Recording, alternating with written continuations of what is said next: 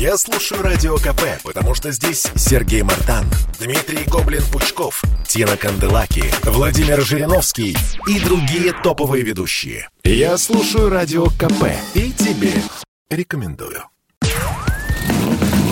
Под капотом. Лайфхаки от компании «Супротек». С вами Кирилл Манжула. Здравия желаю. Этот привычный нам элемент стал массово появляться на автомобилях лишь с распространением конвейерного производства. И не мудрено. Ведь до этого автомобилей было так мало, что в случае правонарушения или иного инцидента для определения виновного не требовался регистрационный номер. Нынче же без таблички с цифрами и буквами никак не обойтись. Хотя бы потому, что езда без нее обернется крупным штрафом. Поэтому весьма полезно знать, как действовать, если номерной знак был потерян или попросту украден, что тоже часто случается.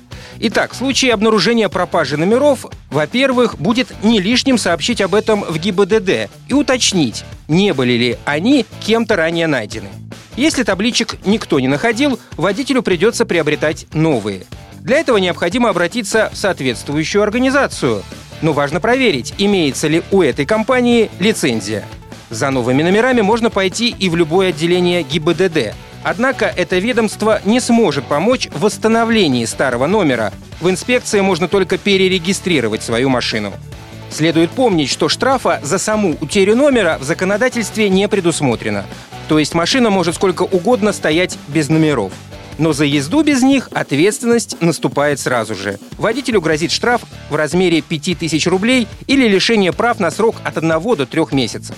Такое же наказание понесет автовладелец и за езду только с одним номером.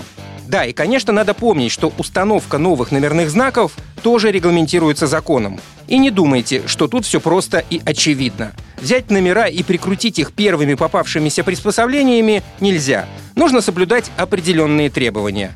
Например, шляпки крепежных элементов должны иметь специальное покрытие под цвет поля автономера, либо предусматривать наличие гальванических элементов.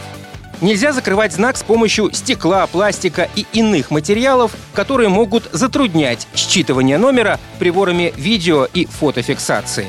Если оказалось так, что крепежные места на бампере и на номере не совпадают, можно применять специальные переходники, допустимые к использованию в нашей стране. На этом пока все. С вами был Кирилл Манжула. Слушайте рубрику «Под капотом» и программу «Мой автомобиль» подкастах на нашем сайте и в мобильном приложении «Радио Комсомольская правда», а в эфире с понедельника по четверг в 7 утра. И помните, мы не истина в последней инстанции, но направление указываем верное. Спонсор программы ООО «НПТК Супротек». Под капотом. Лайфхаки от компании «Супротек».